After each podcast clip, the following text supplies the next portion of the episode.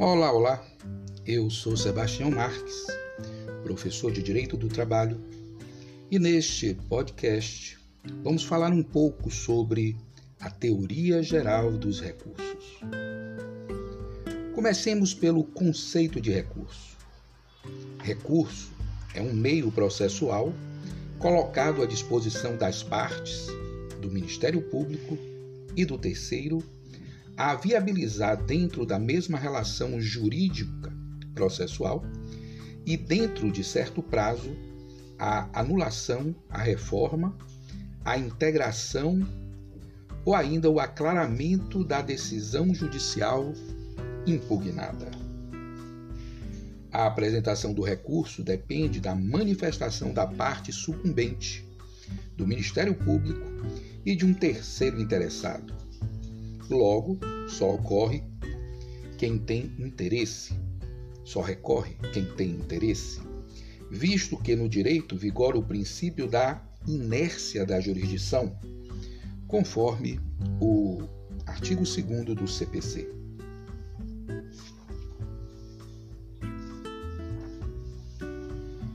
O recurso provoca uma reanálise da decisão dentro do mesmo processo, retardando a coisa julgada e prolongando o estado de litispendência.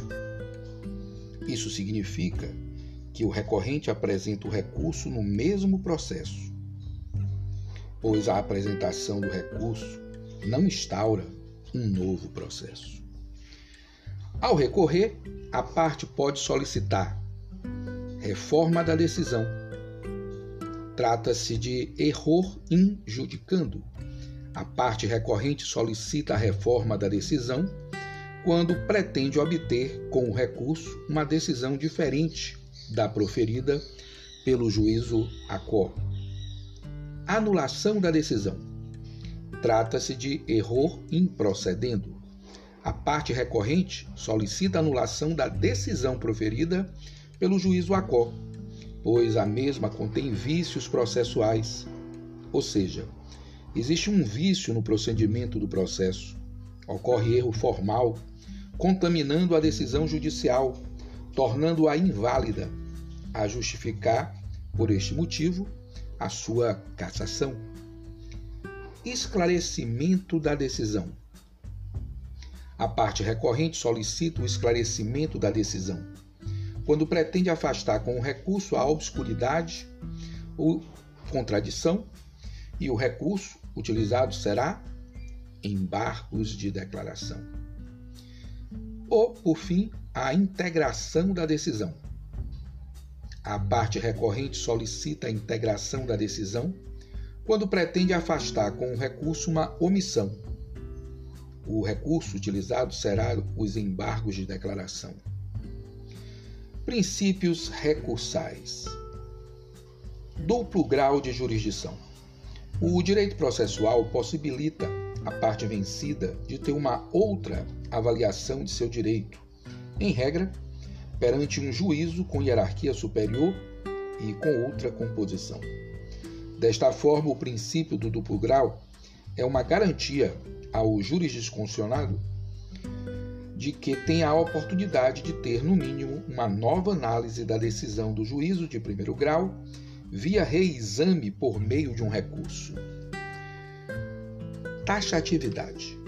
Os recursos devem estar previamente previstos em lei, e somente a União, por meio do Congresso Nacional, no uso da competência legislativa estipulada no artigo vinte e dois, inciso um, da Constituição Federal de mil novecentos e oitenta e oito, pode disciplinar os recursos trabalhistas.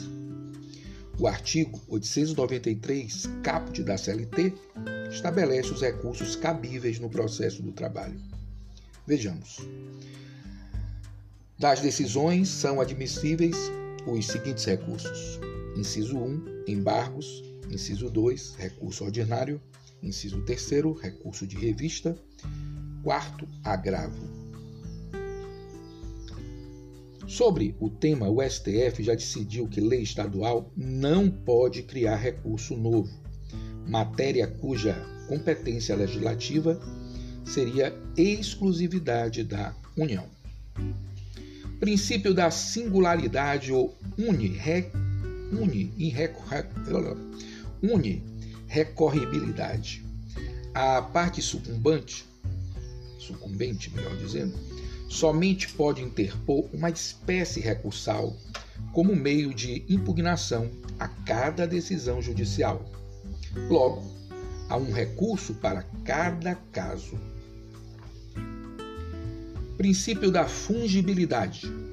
A parte deve apresentar o recurso adequado para cada decisão. Contudo, o juiz A C O, ao receber medida recursal interposta de forma errada, poderá convertê-la no recurso correto. Lembre-se, fungível é aquilo que pode ser substituído por outro equivalente.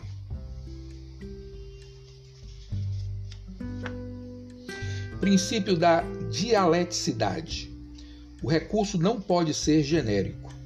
O recorrente deve motivar o seu recurso, explicando os motivos pertinentes para pedir a reforma, invalidação ou integração da decisão impugnada, pois é inadmissível o recurso desacompanhado de razões.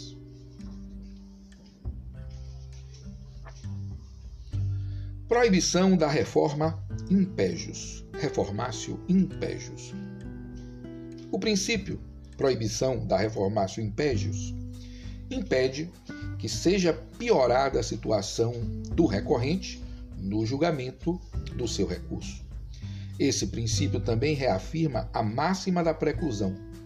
Se uma das partes teve a oportunidade de recorrer e não o fez, em relação àquele que recorreu, não se pode piorar sua situação, sob pena de o processo estar retrocedendo à situação anterior ao termo final do prazo, renovando-se as matérias em discussão indefinitivamente.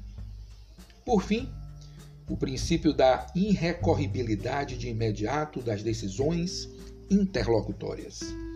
As decisões interlocutórias, segundo o parágrafo primeiro do artigo oitocentos e noventa e três da C L T, somente serão questionadas em sede de recursos das decisões definitivas.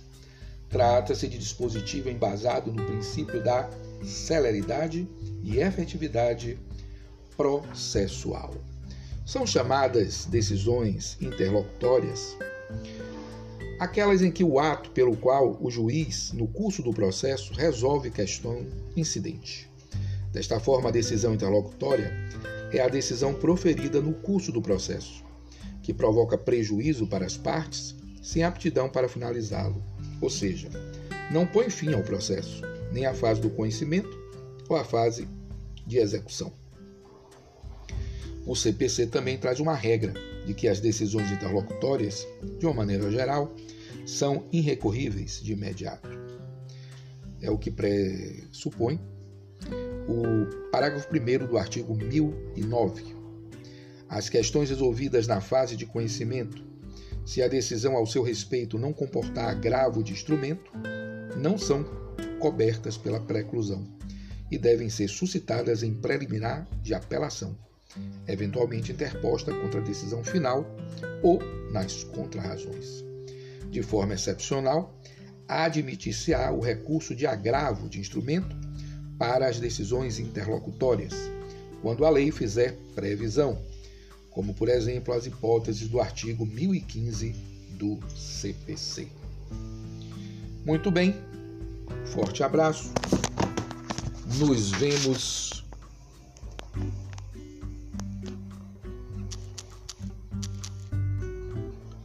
Nos vemos na aula ao vivo.